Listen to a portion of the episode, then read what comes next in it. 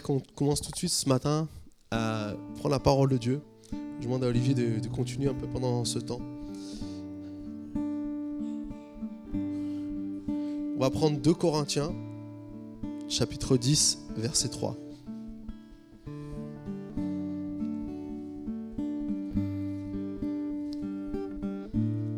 2 Corinthiens, chapitre 10, verset 3.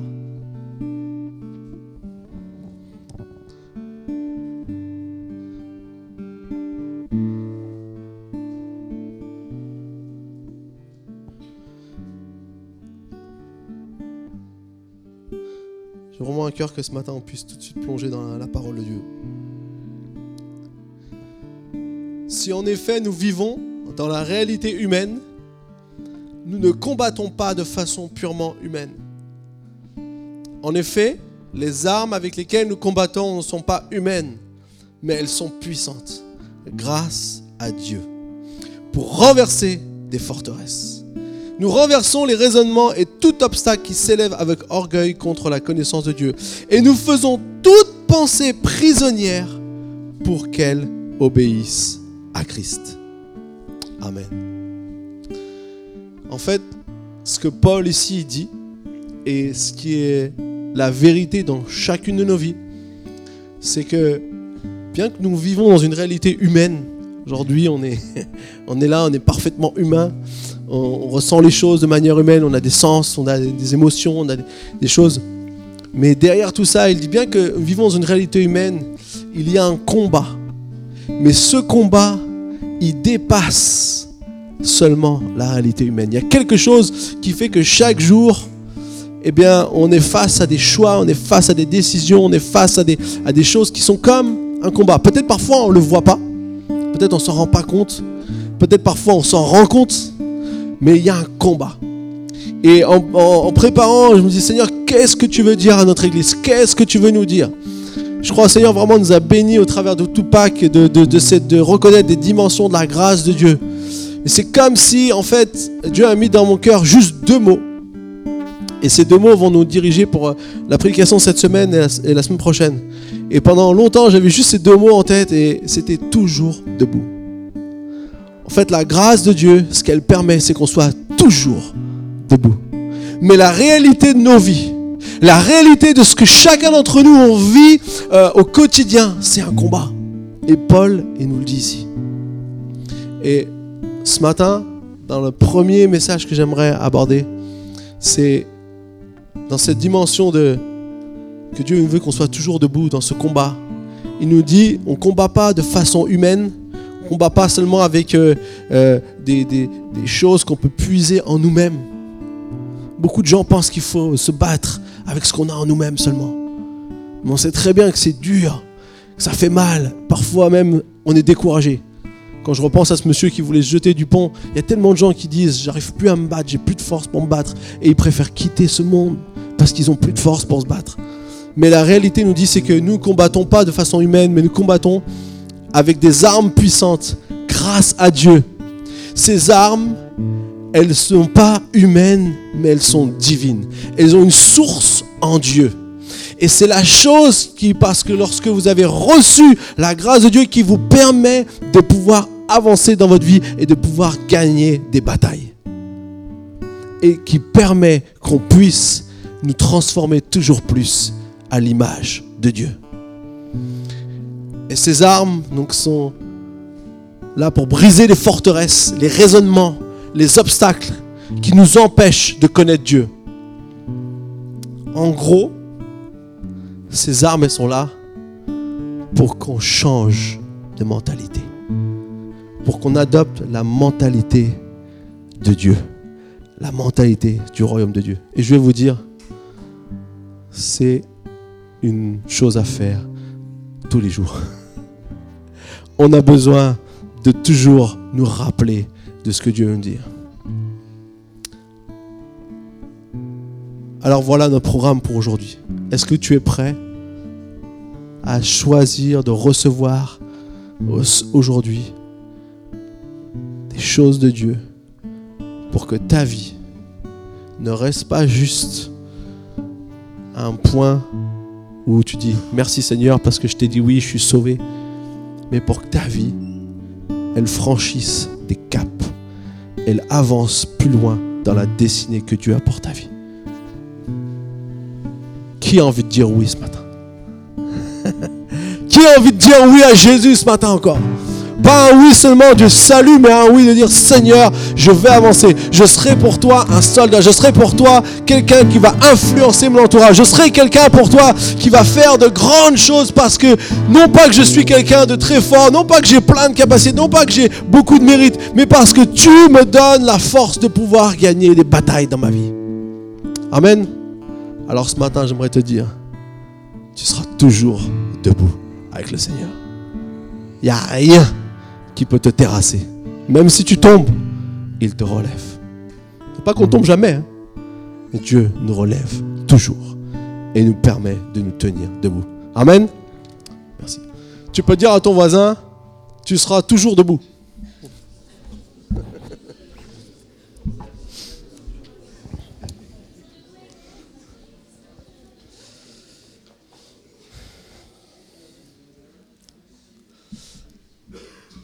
Alors vous savez, j'ai regardé un peu dans le dictionnaire ce que ça veut dire avoir la mentalité, le terme mentalité. En fait, la mentalité, c'est un ensemble de manières de penser, de juger et d'agir de quelqu'un. En gros, notre mentalité, c'est ce qui fait qu'on pense d'une certaine manière, qu'on juge les choses, qu'on regarde lui ou elle de cette manière, et qui se transforme dans des actions, qui s'implique dans des actions. Et donc, j'ai regardé un peu dans la Bible et lorsque Lida a prêché il y a, deux semaines euh, sur Jacob, j'ai vraiment été inspiré par la vie de cet homme. J'aime bien, moi, m'identifier à la vie des personnes. Parce que du coup, ça devient concret, ça devient réel. Et je vous invite à prendre un passage dans Genèse, chapitre 29, verset 18. Dans Genèse chapitre 29, verset 18. Vous savez, Jacob, on a lu avec, euh, avec Lida que lorsqu'il était euh, un, grand, il a, il a dû fuir parce que son frère était vraiment fâché contre lui. Il se préparait même à, le tuer à un moment donné. Et du coup, il a dû s'enfuir. Et lorsqu'il s'est euh, enfui, sa mère lui a dit d'aller vers sa famille dans le pays de Canaan. Et donc, il est parti euh, à Charan, il s'est enfui et il a rencontré Laban, donc son oncle, et euh, il est resté là-bas avec eux. Et c'est ce qu'on va lire maintenant dans Genèse chapitre 29, verset 18. Genèse chapitre 29, verset 18. Joseph, lorsqu'il est arrivé, il a commencé à, on rencontrait déjà son, oncle et puis euh, il était là-bas, il a été euh, avec, euh, il a rencontré les deux, les deux filles à un puits, donc ensuite il est, il est venu voir donc Laban. Alors il nous dit, verset 8, Jacob aimait Rachel, donc c'est une des filles de Laban. Il dit donc, je te servirai sept ans pour Rachel, ta fille cadette. Laban dit, je préfère te la donner à toi qu'un autre homme. Reste chez moi. Ainsi Jacob servit sept ans Rachel. Ils lui parurent comme quelques jours parce qu'il l'aimait. C'est beau l'amour. Puis Jacob dit à Laban, Donne-moi ma femme, car je suis allé jusqu'au bout de mon contrat et je veux m'unir à elle. Laban réunit tous les habitants de l'endroit et donna un festin. Le soir, il prit sa fille Léa et l'amena vers Jacob qui s'unit à elle. Laban donna sa servante Zilpa pour, pour servante à sa fille Léa. Le lendemain matin, voilà que c'était Léa. Jacob dit alors à Laban, Qu'est-ce que tu m'as fait? N'est-ce pas pour Rachel que je t'ai servi chez toi? Pourquoi m'as-tu trompé? Ça paraît surréaliste pour nous, euh, une telle situation. Il faut dire qu'à l'époque, euh, on était euh, dans une dimension puisque c'était vraiment dans, on devait à peine se voir. On, dit que c'était quelque chose de sombre. C'était tout un rite, le fait de s'unir pour la première fois à sa femme, c'était ça qui scellait vraiment le mariage. D'ailleurs, pour la Bible, c'est ça le mariage. Et donc, du coup, euh, ça se passait de telle sorte que, voilà, Jacob a été trompé. Mais au-delà de, cette, chose qui s'est passée, j'aimerais revenir sur ces paroles de Jacob qui dira à Laban, pourquoi m'as-tu trompé? En fait, maintenant, on fait un petit flashback en arrière. Jacob, depuis tout petit, il était un, petit malin. Vous savez, il y a toujours ceux qui sont les, petits malins dans la famille. Et lui, c'était vraiment le, petit malin. Esaü, c'était plutôt la bonne brute il était là, chasseur, c'était le, costaud, son frère. ils, sont, ils sont nés, ils étaient des jumeaux, ils sont nés. Esaü était le premier, lui était le deuxième. Donc euh, ça voulait dire beaucoup à l'époque de la culture d'Esaü et de Jacob, puisque le premier avait le droit d'aînesse, avait euh, des, droits supplémentaires que les autres. C'était la tradition. L'aîné était celui qui allait continuer à, devoir... Euh, continuer une tradition familiale et tout ça, et donc il y avait une responsabilité sur lui, et il y avait une double part d'héritage pour lui. C'était comme ça. Et donc Jacob et sa mère vont manigancer un petit plan. Puisque la mère va dire, lui là, ce, ce Ésaü, elle, est préférée Jacob, et, dit, et en plus lui il s'est marié avec des filles du, coin où il vivait, et pour elle c'était pas quelque chose de bien, des filles hittites, et euh, elle-même dit même, je supporte, je les supporte plus, c'est pas possible parce que c'était de deux cultures complètement différentes, il y avait toute une, toute une dramaturgie au travers de ça, donc elle va dire à son fils Jacob, Jacob, il faut que tu ailles euh, euh, te déguiser en ton frère, et tu vas demander la bénédiction qui normalement revient uniquement à l'aîné, à son père. Et donc Jacob, c'est ce qu'il va faire. Et à ce moment-là, lorsque Ésaü va revenir pour avoir la bénédiction, c'est Jacob qui a trompé Ésaü. Et cette chose a été vraiment terrible dans le sens que Ésaü était complètement désemparé puisque c'est lui qui devait recevoir la bénédiction, la, bénédiction du, fait d'être l'aîné. Et Jacob a trompé son père pour prendre et voler la bénédiction. Il nous a même raconté dans le texte qu'à un moment donné, son père dit C'est bizarre, tu sens, parce qu'il a mis les habits de son frère, tu sens, je sens Ésaü, mais j'entends la voix de Jacob. Alors il faut dire qu'il était très très âgé, Isaac. On, dit, on même dit qu'il était aveugle, donc il ne pouvait plus voir distinctement. Et donc, la réalité ici, ce que je veux dire, c'est que ce que Jacob a ressenti quand Laban l'a trompé, c'est exactement ce que lui avait fait à son frère Ésaü. Et la réalité que parfois on doit, par laquelle on doit passer, c'est de comprendre que pour pouvoir changer de mentalité, pour pouvoir changer de manière de penser, de juger et d'agir, parfois on doit voir qui on est vraiment. Et ce temps pour Jacob, qu'on voit ici comme une injustice, comme quelque chose euh, euh, où il se sent trahi, en fait, c'est ce que Dieu va se servir pour le changer. D'ailleurs, Jacob porte cette façon d'être dans son nom, puisque son nom Jacob veut dire trompeur, usurpateur. Et donc, Jacob est face à lui-même. Et j'aimerais te dire quelque chose ce matin. Je ne vais pas être forcément très célèbre sur mon premier point. Vous inquiétez pas, j'ai d'autres points. Le premier point, c'est est-ce que tu es prêt à reconnaître qui tu es vraiment? Aujourd'hui. Qu'est-ce qui, dans ta vie, quand tu te regardes dans le miroir, saute à tes yeux? Parfois, moi, il y a des choses, je vous avoue, j'ai pas envie de les voir je préférerais ne pas les regarder. Mais si je suis face à moi-même et que je commence à regarder qui je suis vraiment, je ne peux pas dire que je suis toujours content. Je ne peux pas dire que je suis toujours satisfait. Je ne peux pas dire que je me prendrai toujours en exemple. Pourtant, c'est la réalité. Et vous savez, en psychologie, on vous dit que vous ne pouvez changer vraiment, pas parce que vous avez une connaissance, mais parce que vous avez fait une expérience. Je demande pardon hein, s'il y a des personnes qui sont fumeurs dans la salle, mais je vais prendre cet exemple. Tous les fumeurs savent qu'il ne faut pas fumer, que c'est pas bon pour la santé.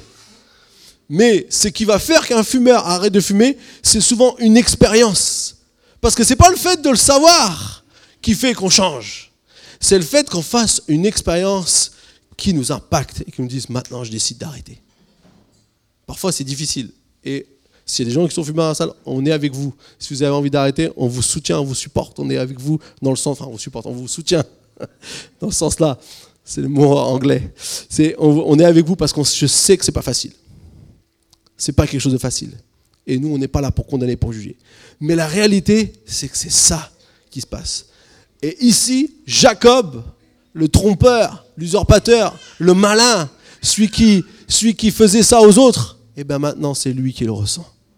Et je peux vous dire que ça n'a pas été facile pour Jacob. Quelle est ma mentalité aujourd'hui? Vous allez me dire, ah, moi je suis une bonne mentalité. Forcément, à la base, on pense tous qu'on a une bonne mentalité. Moi aussi. Mais si je regarde ma manière de penser, ma manière de juger et ma manière d'agir, là, je définis ma mentalité. Et finalement, il y a des petites nuances. pas toujours très bonnes. Et vous savez quoi? On a parlé tout à l'heure dans l'introduction que Dieu veut nous donner des armes puissantes pour pouvoir vaincre les forteresses, les raisonnements et tout obstacle qui s'oppose avec orgueil contre la connaissance de Dieu. Notre mentalité humaine, de choses qu'on a vécues, souvent notre mentalité, elle n'est pas forgée seulement par une façon de penser, elle est aussi elle est formée par des expériences qui ont forgé qui on est. Souvent, les souffrances du passé nous ont fait créer et parfois bâtir des forteresses pour dire, moi, maintenant, je serai comme ça. Moi, je laisserai personne venir entrer dans mon intimité parce que j'ai trop souffert de personnes qui m'ont fait du mal quand j'étais petit. Je vais mettre une barrière, je vais mettre une forteresse. Et le problème, c'est qu'on fait ça par rapport à d'autres, mais on fait ça aussi par rapport à Dieu. Et quand on bâtit ces forteresses, la réalité, c'est qu'à un moment donné, on se retrouve coincé. Et on crée des comportements qui sont malsains. On crée des comportements qui nous détruisent. On crée des comportements qui nous font du mal à nous en premier pas seulement aux autres, pas seulement pour se protéger. Et je vais vous dire, tout ça, c'est le fruit de choses que le diable désire par-dessus tout. C'est vous détruire, vous faire tomber. Mais aujourd'hui, de la même manière que Jacob a dû passer par ce moment, j'aimerais te dire que Dieu peut faire tomber la forteresse qui s'est peut-être construit dans ta vie. Et vous savez, une forteresse, ça se construit jamais en un jour. Ça se détruit pas non plus en un jour. une forteresse, généralement, ça a été pierre après pierre. Si vous avez été trompé une fois, deux fois, trois fois, la troisième fois, vous donnez plus votre confiance. La première fois, c'est dur, mais vous peut-être vous arrivez à franchir. La deuxième fois, c'est encore un peu plus dur. La troisième fois, c'est fini vous donnez plus votre confiance. Vous n'avez pas confiance. Et du coup, c'est impossible de vivre en harmonie avec quelqu'un si on ne lui fait pas confiance. Donc, on souffre de cette situation. Et à chaque fois, on bâtit des forteresses. Alors, ça peut être cette chose-là, ça peut être une autre chose, ça peut être... Vous savez quelle est la forteresse qui est peut-être dans votre vie.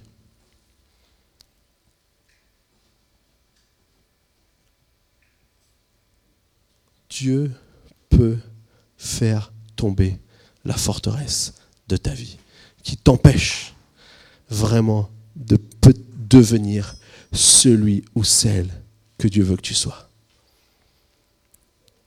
Tu n'es pas obligé de rester par terre, parce que Dieu, avec lui, on est toujours debout. Amen. Parfois, moi, j'ai dû passer aussi par des expériences dans ma vie où j'ai prié pour certaines choses dans ma vie qui étaient comme une forteresse, comme quelque chose qui m'empêchait vraiment d'avoir une communion avec Dieu comme je le voudrais. Il y avait toujours des, choses qui venaient se mettre entre moi et Dieu et j'avais le sentiment d'être...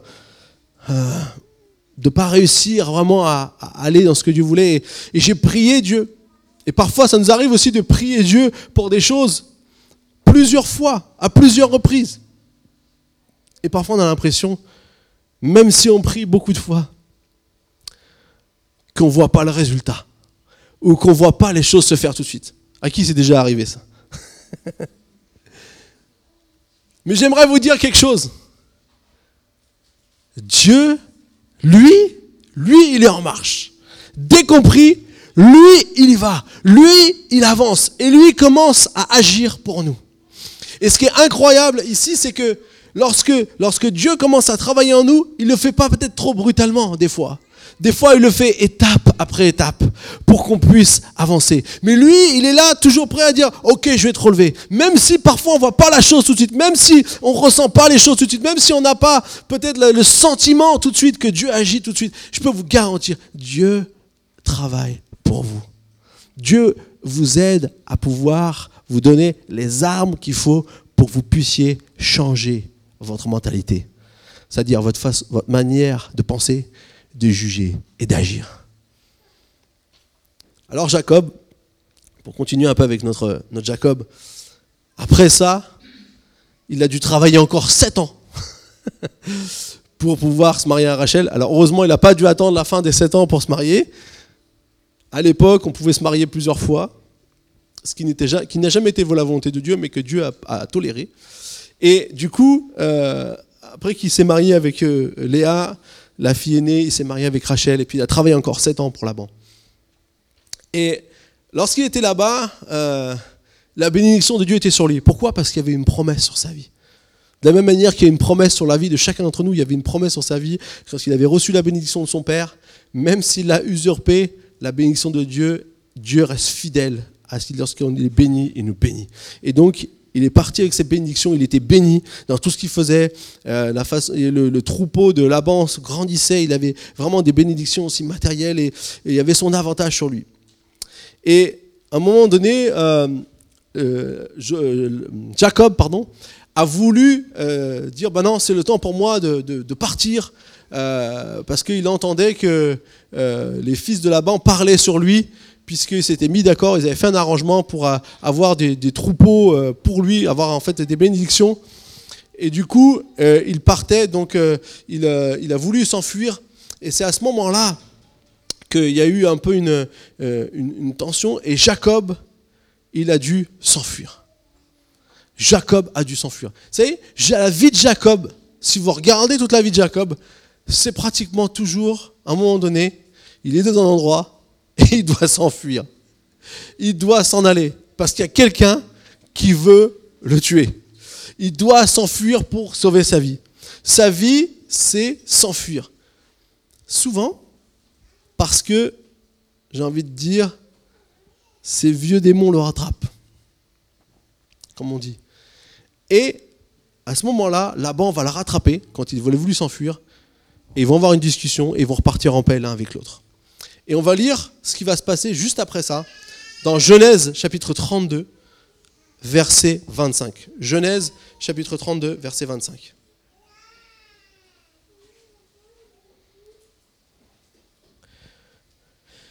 Genèse chapitre 32, verset 25.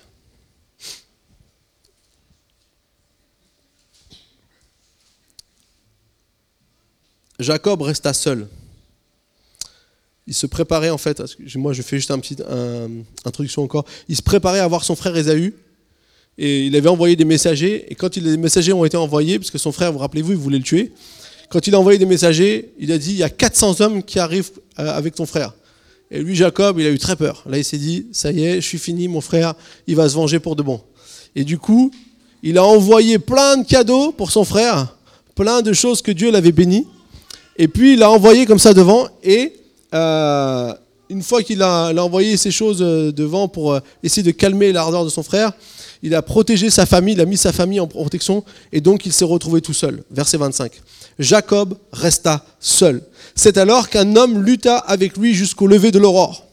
Voyant qu'il n'était pas vainqueur contre lui, cet homme le frappa à l'emboîture de la hanche. Celle-ci se déboîta pendant qu'il luttait avec lui. Il dit, Laisse-moi partir car l'aurore se lève. Jacob répondit, Je ne te laisserai pas partir avant que tu ne m'aies béni. Il lui demanda, Quel est ton nom? Il répondit, Jacob. Il ajouta, Ton nom ne sera plus Jacob, mais tu seras appelé Israël, car tu as lutté avec Dieu et avec des hommes, et tu as été vainqueur. Jacob lui demanda, Révèle-moi donc ton nom. Il répondit, Pourquoi me demandes-tu mon nom? Et il le bénit là. Jacob appela cet endroit Péniel, car, dit-il, j'ai vu Dieu face à face, et ma vie a été sauvée. Le soleil se levait lorsqu'il passa Péniel, il boitait de la hanche. Voilà pourquoi aujourd'hui encore les Israélites ne mangent pas le tendon qui est à l'emboîture de la hanche, parce que Dieu frappa Jacob à l'emboîture de la hanche au tendon. Amen. En fait, ici, dans, cette deuxième étape de la vie de Jacob, et qui est très important pour comprendre euh, ce que j'aimerais vous, vous partager aussi aujourd'hui. En fait, Jacob, lorsqu'il a fait cette expérience d'être trompé lui-même, il a été déçu, il a ressenti ce que ça voulait dire d'être trompé. Et puis, il a, il a continué son chemin. Et voilà maintenant qu'il fait une deuxième expérience importante dans sa vie, où à un moment donné où il a très peur d'être, de, que son frère se venge contre lui, il va faire face à cet homme qui va lutter avec lui, qu'il a reconnu comme étant euh, en fait Dieu, un ange de Dieu qui était venu pour euh, euh, se battre en fait avec lui. Alors, c'est intéressant de voir que Jacob se retrouve seul. C'est pratiquement impossible que Jacob puisse se retrouver seul. Puisque Jacob avait toute sa famille, avait tous des serviteurs, avait tout plein de monde. Et à un moment donné, il se retrouve seul. Et c'est ce moment-là où nous est dit que cet homme va venir. Ce que je vois ici, c'est que Dieu va toujours aussi prendre un moment spécifique où il peut nous avoir seuls avec lui, face à face pour faire une expérience, donner, avoir que Jacob puisse avoir une expérience avec lui. Qu'est-ce que je veux dire par là? Dans ce moment-là, alors que Jacob est dans un moment très difficile où il a très peur, Dieu va venir le défier, va venir défier ce qu'il y a vraiment en Jacob, ce qu'il a vraiment envie de voir arriver. Jacob avait ce, problème aussi en lui d'être celui qui, était le trompeur, qui était celui qui, vivait. Il y avait, cette, comme j'ai dit, cette chose qui peut rejaillir de sa personnalité. Mais Dieu n'avait pas fini avec lui. Comme Dieu n'a jamais fini avec nous. Le jour où on lui a dit oui, même si dans notre vie des choses se passent, Dieu ne va jamais te laisser tomber. Dieu ne va jamais te laisser pourrir dans ton coin. Dieu est celui parfois qui vient réanimer un contact, refaire un contact, euh, venir titiller parfois. Et ce que j'aime dans, cette, phase-là, c'est que Jacob va se battre. Je ne sais pas si tu l'as compris tout de suite que c'était que c'était quelqu'un qui était envoyé par Dieu, ou si au début il s'est juste bâti parce qu'il s'est dit qu'est-ce qu'il veut celui-là? On ne sait pas ça. Mais la réalité, c'est qu'il va se battre. Et en fait, ce symbole est très important. Et dans les théologiens, il y a beaucoup de différentes versions j'aimerais apporter deux pensées par rapport à ça aujourd'hui.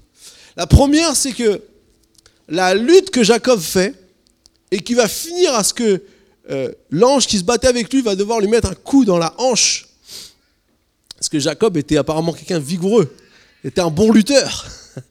eh bien, c'est la partie en nous, la partie charnelle qu'on a tous en nous, qui ne veut pas se laisser défier par Dieu. Quand Dieu vient pour travailler avec nous, il y a toujours quelque chose qui n'a pas envie. Il y a toujours quelque chose au fond de nous qui fait partie de notre chair qui n'a pas envie que Dieu fasse quelque chose. Même si on a un bon esprit bien disposé, même si on a plein de bonnes intentions, il y a quelque chose en nous qui va toujours essayer de se dresser.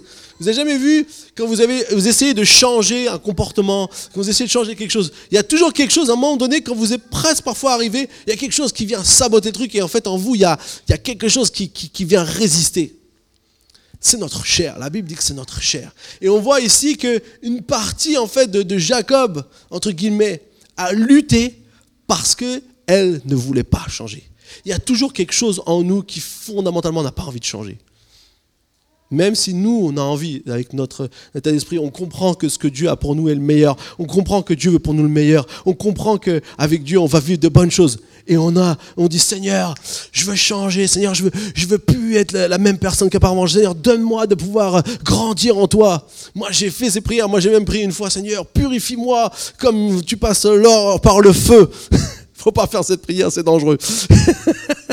Dieu m'a montré ce que ça voulait dire par la suite. Je fais, waouh. Il y a besoin de beaucoup de feu pour certaines personnes pour que l'or soit vraiment purifié. Mais la réalité, c'est que ici, il y a quelque chose en nous parfois qui veut s'opposer à ce que Dieu veut faire changer en nous.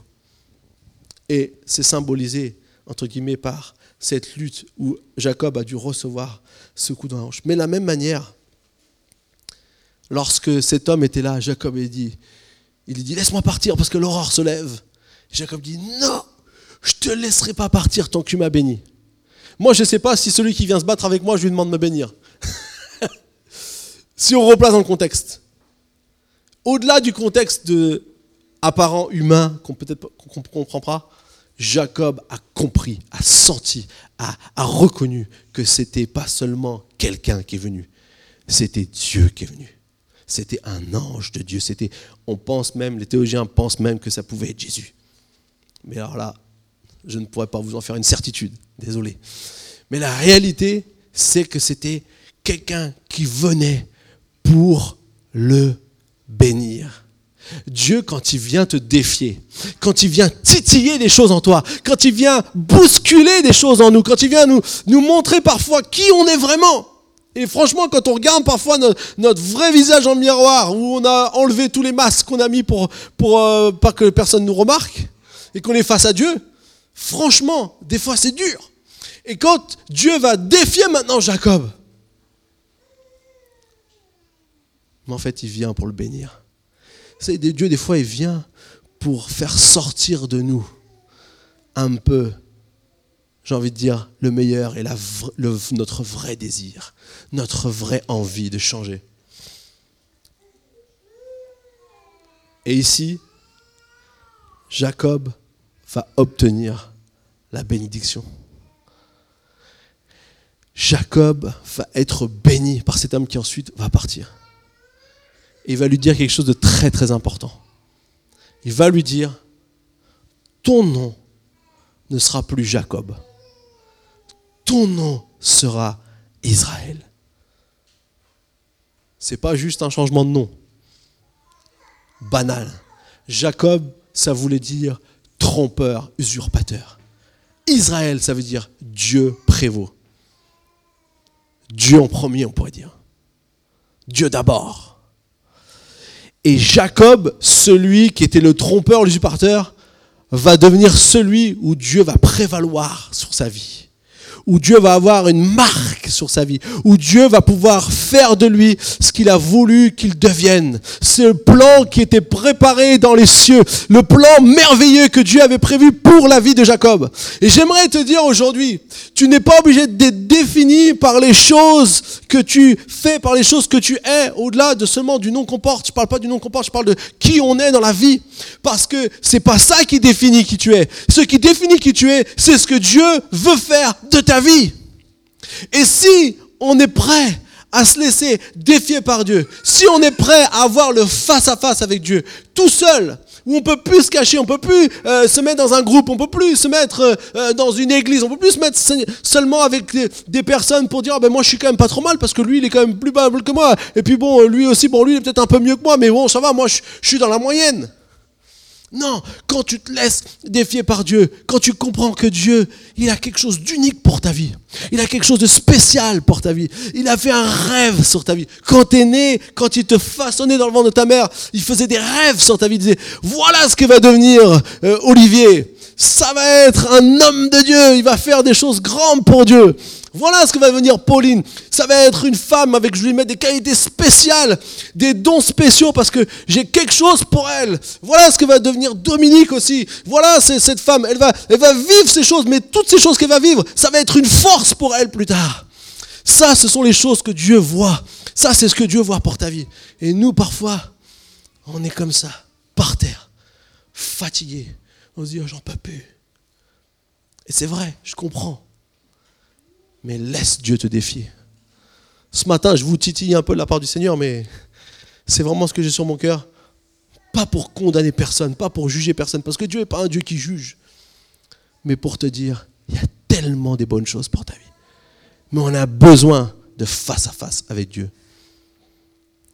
Est-ce que tu es prêt à aller en face à face avec Dieu? Ça comprend de la bénédiction, mais ça comprend aussi de faire face à certaines choses qui parfois n'a pas envie. Et je le dis pour moi le premier. J'ai pas envie de voir certaines choses en moi. Mais je sais que Dieu a le meilleur pour ma vie. Et si je dois encore passer dans ce temps, Seigneur, emmène-moi. Seigneur, donne-moi la grâce de pouvoir avoir ce face-à-face avec toi.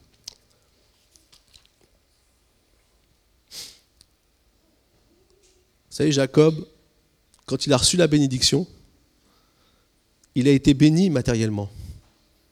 Avec Laban, on voit qu'il avait vraiment euh, beaucoup de succès dans euh, ce qui était à l'époque la richesse de l'époque, c'était des troupeaux. Il était un berger, il avait vraiment beaucoup. Il est parti de chez Laban, il est arrivé avec rien, il est parti avec des troupeaux, des serviteurs, des femmes, des enfants, il a vraiment été béni. Mais il a compris une chose, c'est pas ça la bénédiction que Dieu voulait lui donner. La vraie bénédiction que Dieu voulait lui donner, c'était changer son cœur, sa vie, changer sa façon de vivre. Celui qui devait toujours fuir, Dieu avait quelque chose de différent pour lui. Dieu avait quelque chose pour lui qui pouvait l'emmener plus loin. Je vais vous raconter un peu une histoire aussi que moi j'ai vécue. Moi je suis converti à l'âge de 15 ans. J'étais un peu rebelle, fils de pasteur rebelle. Et je m'étais même fait des opinions en disant tout ça c'est bien joli mais c'est pas pour moi. Ils se racontent des belles histoires, ils sont heureux les chrétiens.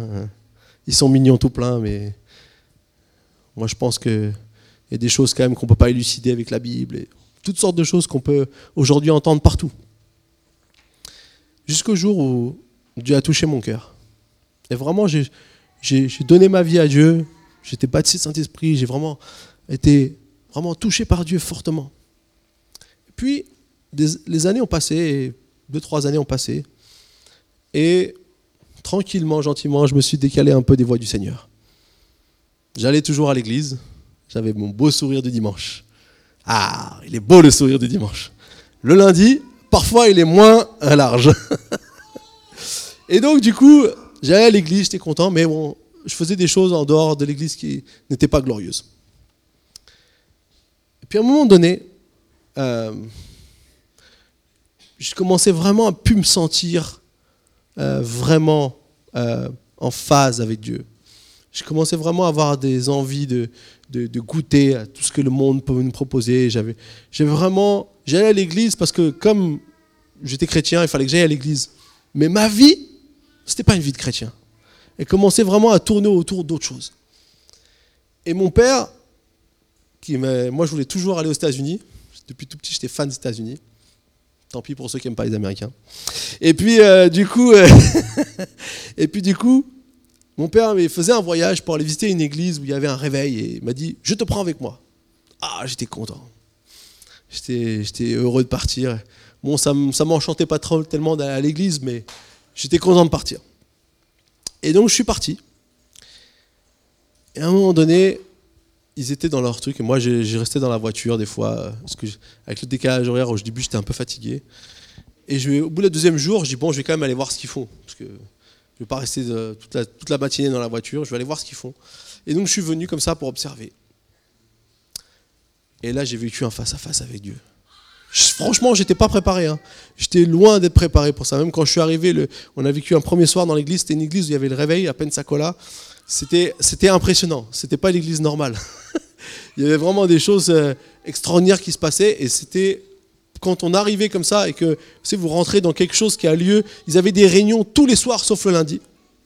Tous les soirs, il y avait des réunions et euh, euh, des gens qui se convertissaient, des gens qui étaient guéris, il y avait vraiment des choses incroyables qui se passaient. Et moi, je suis arrivé là-dedans, je me dis, mais qu'est-ce que c'est que cette bande de fous? Et, je me, en fait, j'étais en total décalage et euh, on arrive dans quelque chose qui se passe. Ça faisait plus de deux ans et demi, je crois que ces choses se passaient il y a eu des millions de personnes qui sont converties. La délinquance de la ville a chuté. Il y a eu des tas de choses extraordinaires qui se sont passées dans, cette ville. Et, nous, moi, je suis arrivé, je dis, mais qu'est-ce que c'est que cette bande de fous? Et j'étais là. Et donc, le, matin, je suis parti, il y avait une étude biblique. Euh, et je rentre et je vois quelqu'un qui me demande d'aller devant. Et moi, je me dis, qu'est-ce qu'il me veut, celui-là? En plus, c'était un gars un peu, ah, vous savez, les, les bikers, les Davidson limite, euh, limite euh, bien apprêté, quoi. Et il me dit, viens louer le Seigneur. Je dis, non, non, c'est bon, je regarde, c'est bon. J'essaie mon petit anglais de, de lui parler. Et là, il commence à, je le vois, il commence à prendre une posture un peu bizarre. Il me dit, où tu rentres, où tu sors? En fait, je pense que même lui, il savait pas trop ce qu'il disait. Je ne sais pas s'il avait conscience ce qu'il disait. Et en fait, c'est comme si Dieu me dit, voilà, fais un choix. J'avais un face à face avec Dieu. Une partie de moi avait envie d'y aller, mais une partie de moi dit, non, je ne je, je veux pas de ça. C'est ma chair qui disait, non, pas ça. Mais une partie de moi disait oui. Heureusement, j'ai écouté la partie de moi qui disait oui. J'ai foncé, Dieu a prié pour moi. Ça a changé ma vie. Ça a changé ma vie. Et vous savez, par la suite, juste après cet événement, peut-être quelques semaines plus tard, Dieu me révélait qu'un jour, moi qui voulais surtout jamais être pasteur, j'allais le servir. Et j'étais là. Et c'était totalement différent. Dieu me montrait sa destinée pour ma vie. Pourquoi je vous raconte ça? Parce que c'est ce que Jacob a vécu. Jacob a vécu ce face-à-face avec Dieu où c'était pas seulement qui il était, ce qu'il faisait, ce qui l'emmenait loin de Dieu, peut-être des choses qui n'étaient pas la gloire de Dieu, peut-être des choses que, vous savez, qui sont secrets, qu'on dit à personne, les choses qui sont au fond de notre cœur, les choses qui sont là, qui, qui peut-être nous font sentir que nous on mérite pas, que nous on n'est pas assez bien. Ces choses-là n'étaient plus importantes. Ce qui était important, c'est ce que Dieu voulait. Et lorsque tu as un face à -face avec Dieu, lorsque tu décides de t'approcher de Dieu et que Dieu touche ton cœur, non seulement il te change, mais il t'emmène dans ta destinée. Et pour terminer, j'aimerais qu'on aille au, au chapitre 35 dans la vie de Jacob.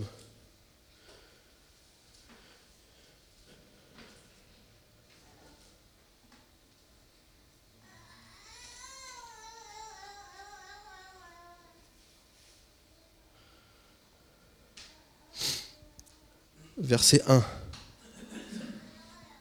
Jacob s'est réconcilié avec son frère Ésaü. Ésaü n'était pas venu pour le tuer, mais il était venu pour le retrouver. Et ils se sont réconciliés. Et suite à ça, Genèse 35, verset 1, Dieu dit à Jacob, Lève-toi, monte à Bethel et installe-toi là-bas. Tu y construiras un autel en l'honneur du Dieu qui t'est apparu lorsque tu fuyais ton frère Ésaü. Jacob dit à sa famille et à tous ceux qui étaient avec lui, Enlevez les dieux étrangers qui sont au milieu de vous purifiez-vous et changez de vêtements. Nous nous leverons et nous monterons à Bethel. Là, je construirai un autel en l'honneur du Dieu qui m'a répondu lorsque j'étais dans la détresse et qui a été avec moi pendant le voyage que j'ai fait. Ils donnèrent à Jacob tous les dieux étrangers qui étaient en leur possession et les anneaux qui étaient à leurs oreilles. Jacob les enfouit sous le térébinthe qui se trouve près de Sichem. Ensuite, ils partirent. La terreur de Dieu se propagea dans les villes qui les entouraient, et l'on ne poursuivit pas les fils de Jacob. Jacob arriva ainsi à Luz, dans le pays de Canaan, c'est-à-dire Bethel, avec tous ceux qui l'accompagnaient. Il y construisit un hôtel et il appela cet endroit El Bethel. C'est là que Dieu s'était révélé à lui lorsqu'il fuyait son frère. Déborah, la nourrice de Rebecca, mourut et elle fut enterrée au-dessous de Bethel, sous le chêne qu'on appelle le chêne des pleurs. Dieu apparut encore à Jacob après son retour de Padamaram et il le bénit. Dieu lui dit, ton nom est Jacob. Tu ne seras plus appelé Jacob, mais ton nom sera Israël. Il lui donna ainsi le nom d'Israël. Dieu lui dit, je suis le Dieu Tout-Puissant. Prolifère et multiplie-toi. Une nation et tout un groupe de nations seront issus de toi, et des rois naîtront de toi. Je te donnerai le pays que j'ai donné à Abraham, à Isaac, et je donnerai ce pays à ta descendance. Puis Dieu s'éleva au-dessus de lui jusqu'à l'endroit où il avait parlé. Jacob dressa un monument à l'endroit où Dieu lui avait parlé, un monument de pierre sur lequel il fit une offrande de vin et versa de l'huile. Jacob appela Bethel l'endroit où Dieu lui avait parlé. Dans ce passage, en fait, c'est le moment où Jacob entre dans sa destinée. C'est le moment où Dieu va lui demander de construire un hôtel. C'est le moment où Jacob ne fuira plus dans sa vie. Il nous a dit, c'est l'endroit où Dieu lui avait parlé lorsqu'il fuyait son frère Ésaü. Vous savez, quand Jacob a dû fuir son frère Ésaü, avant d'arriver chez Laban, à un moment donné, il s'est arrêté à un endroit, il a fait un rêve, il a vu une, échelle qui était là avec des anges de Dieu de monter et descendre. C'est comme si Dieu lui montrait et il lui a dit, je serai avec toi, je te bénirai. Et tout ce parcours que Jacob a fait, jusqu'à aujourd'hui, il est revenu au même endroit.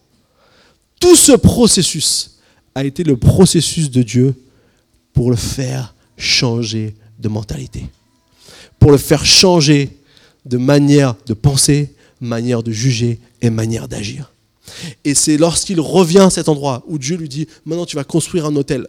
C'était de, de faire un sacrifice, de dire, voilà, la présence de Dieu était là. Que Dieu va lui rappeler la promesse qu'il avait faite à son père à son grand-père, à Isaac et Abraham, et qu'il va lui dire, une nation sortira de toi. Celui qui fuyait, une nation sortira de lui. Il y avait une, dimension nouvelle, une destinée que Dieu avait pour Jacob, qui maintenant allait se concrétiser. Et je vais vous dire la chose qui m'a le plus marqué en étudiant ce passage. Jacob, Dieu lui change le nom, et comme on l'a vu, c'est ce qui symbolise un peu aussi euh, l'appel qu'il a pour lui. Mais tout au long de son parcours, qu'est-ce qui s'est passé pour Jacob? Il a eu des femmes, il a eu des enfants. Ces femmes et ces enfants qui aujourd'hui sont avec lui, lorsque Dieu lui montre que sa destinée va être de former une nation, ces douze enfants, avec le dernier qui va naître juste après, Benjamin, ces douze enfants qui vont être ses enfants, vont devenir les douze tribus d'Israël, qui vont devenir la nation d'Israël. En quelque sorte, ce qu'il a eu dans son processus de changement, Dieu lui a donné déjà des enfants qui seront en quelque sorte l'accomplissement de la destinée que Dieu a pour lui. Ce que je trouve incroyable, c'est que Dieu, lorsqu'il nous change dans le processus de changement, c'est pas pour à la fin faire quelque chose seulement de totalement neuf, mais il se sert, il se sert des choses qu'on a déjà vécues, qu'on a déjà eues dans ce processus pour faire accomplir pleinement sa gloire sur nos vies. Il se sert peut-être des choses que tu as vécues qui ont été bonnes ou qui ont été moins bonnes dans ta vie pour que tu puisses devenir la personne que Dieu veut faire et que Dieu avait vu pour toi. Il veut te faire devenir cette personne qui va avoir cette nouvelle mentalité, qui va avoir cette, cette nouvelle dimension de, de, Dieu dans sa vie. Mais tout ce que tu as vécu auparavant, c'est pas arrivé pour rien. Tout ce que tu as vécu auparavant, c'était pas juste par hasard. Tout ce que tu as vécu auparavant va servir, va contribuer à faire devenir ce que Dieu veut que tu sois. La fin, elle est top. Mais il y a besoin du processus de changement. Alors j'aimerais te dire aujourd'hui, est-ce que tu es prêt à regarder en face? Est-ce que tu es prêt à prendre conscience? Oui, qui on est. Chacun de nous, quand on se regarde vraiment dans le miroir, avec tout ce qu'il y a à l'intérieur de nous, on a tous des choses, on n'est pas fiers. Personne qui est parfait. Même s'il y a des choses qui sont bonnes. Alléluia. Mais lorsqu'on regarde vraiment qui on est, c'est pas pour nous, condamner, nous culpabiliser, nous faire comprendre qu'on est un moins que rien. Non. C'est pour regarder la réalité, la vérité de ce qu'on voit en face. Lorsqu'on regarde ça, et qu'on expérimente, comme Jacob a expérimenté le face-à-face avec Dieu, lui, il déclare que même si pour toi, tu es quelqu'un qui ne réussit pas, tu es quelqu'un qui a des problèmes relationnels avec les autres, tu es quelqu'un qui a euh, peut-être un problème avec la jalousie, peut-être un problème avec euh, le mensonge, peut-être un problème avec euh, la convoitise, peu importe, peu importe le problème qui est en face Dieu est capable de nous faire changer nos mentalités, nos façons de, de penser, de juger et d'agir, pour que nous puissions devenir celui ou celle qu'on est appelé à être. Et ça, avec tout ce qui s'est passé dans ta vie, avec tout ce que tu as vécu, avec les bonnes choses comme les moins bonnes choses, avec les, victoires, avec les défaites. Toute la chose entière de qui tu es va servir à devenir celui ou celle que Dieu veut que tu sois. Et alors, je peux te garantir, Dieu va fêter, va célébrer le jour où tu, un jour peut-être on ira, on ira le rejoindre, c'est sûr, le plus tard possible pour nous, mais on ira le rejoindre un jour. Et Dieu pourra célébrer. Il pourra dire, comme dans la parabole des, talents, Viens, bon et fidèle serviteur, entre dans la joie de ton maître. Alors j'aimerais te dire ce matin, ne, ne regarde pas en arrière comme toutes tes souffrances, comme des choses qui sont là pour te détruire. Ne regarde pas aux choses peut-être qui sont encore là aujourd'hui, comme des choses qui peuvent empêcher ce que Dieu veut faire, mais saisis les armes puissantes de Dieu, qui font tomber les forteresses, qui font tomber les raisonnements, qui font tomber les obstacles, pour que tu puisses devenir celui ou celle que Dieu veut que tu sois. Ça, c'est l'œuvre de la grâce dans nos vies. Et pour ça, on a besoin de changer notre mentalité et prendre la mentalité du royaume de Dieu. Amen. On va prier ensemble. Alléluia. Seigneur Jésus, Alléluia. Je ne vais pas faire un appel ce matin, mais je vais prier pour toutes les personnes ici présentes parce qu'on a tous besoin de continuellement changer notre mentalité. Seigneur Jésus, merci parce que dans la vie de Jacob, on a vu comment tu es intervenu à, différentes reprises. Comment tu, es venu, Seigneur, changer cet homme dans un processus. Seigneur, merci parce que devant toi, il n'y a pas besoin d'être parfait. Il n'y a pas besoin de montrer notre plus beau visage. On peut être qui on est vraiment. On peut être là avec nos fautes, avec nos succès, avec nos tristesses, avec nos angoisses, avec nos, qualités aussi. On est là, Seigneur, simplement devant toi. Et Seigneur, merci parce que tu prends toutes ces choses. Et lorsqu'on est face à face avec toi, alors on peut devenir celui ou celle que tu nous as appelé à être. Seigneur, merci parce qu'un jour, moi aussi, tu, tu es venu et tu m'as fait expérimenter un face-à-face. Ce n'était pas le premier, ce n'était pas le dernier. Mais ce face-à-face-là m'a emmené dans la destinée que je vis aujourd'hui.